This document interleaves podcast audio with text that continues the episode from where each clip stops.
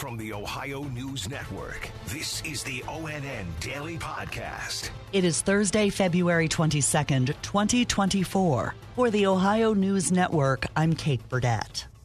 Pammy Maye, the 48 year old Columbus woman accused of killing the five year old boy she had legal custody of, was arraigned on murder and kidnapping charges this morning. Here's ONN's Dave James. The judge set bond at $4 million.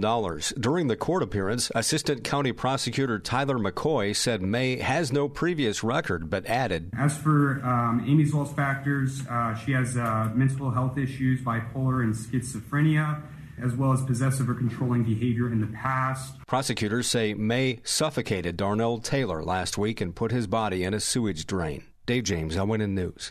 A Cleveland man has been charged for allegedly shooting his 10 year old grandson. ONN's Russ Mitchell reports. 65 year old George Zatek faces a felonious assault charge for the shooting that happened Monday afternoon in the 5100 block of Gifford Avenue in Old Brooklyn.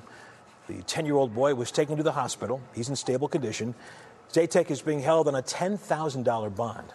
I'm Russ Mitchell. North of Cincinnati in Colerain Township, two elementary school students were taken to the hospital after eating cannabis infused gummy candy. The Northwest Local School District says the children were not in life threatening condition. The district is investigating.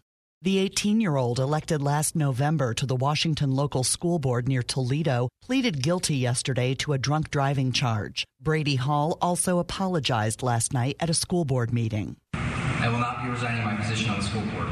I do believe that I was elected for a reason, and I believe that I have so much more important work to do alongside our board. I owe an apology to my fellow board members, our superintendent and treasurer, our students and staff, and the community that has elected me. I'm sorry. I'm deeply sorry. According to court records, Hall received a suspended 33 day jail sentence, had his license suspended for a year, has to complete a three day driver intervention program, and will be on probation until 2026. Police arrested Hall last week in Bowling Green and found his blood alcohol level was nearly twice the legal limit.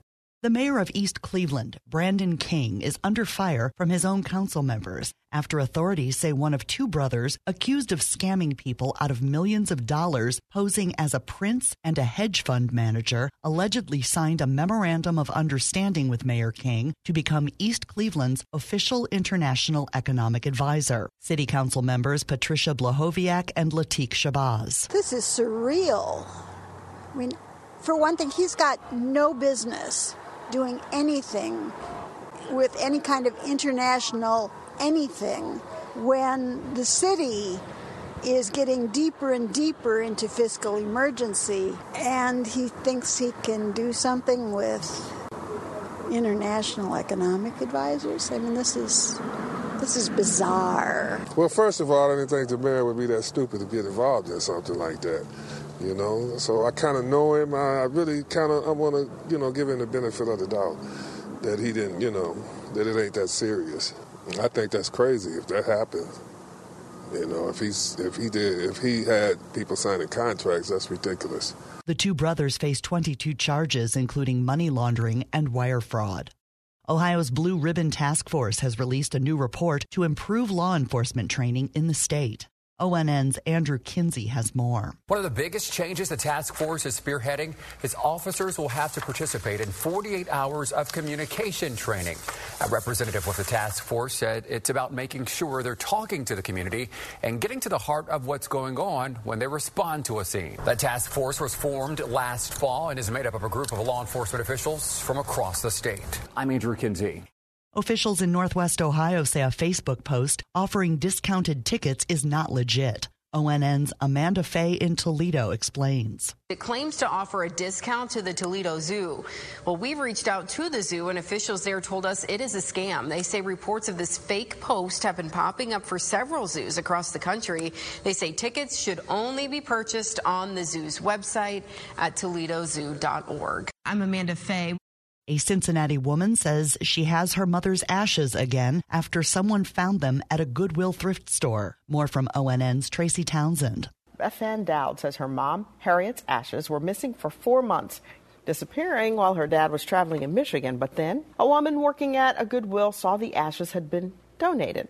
The fan says it's ironic that her mom's ashes were found at a Goodwill because they used to shop at the store together. And the family says they're not really sure how Harriet's ashes ended up at the Goodwill, but they are happy to have their mom back home. I'm Tracy Townsend and the Columbus Fury made their home debut last night in front of a crowd of more than 9,000 people at Nationwide Arena, securing their first win of the season against Omaha. The game marked the first ever professional women's volleyball match in the state of Ohio. Special thanks to our television affiliates WTOL in Toledo, WKYC in Cleveland, and WBNS in Columbus for their contributions to today's podcast. I'm Kate Burdett on the Ohio News Network. This has been the ONN Daily Podcast, a production of Radio Ohio Incorporated on the Ohio News Network.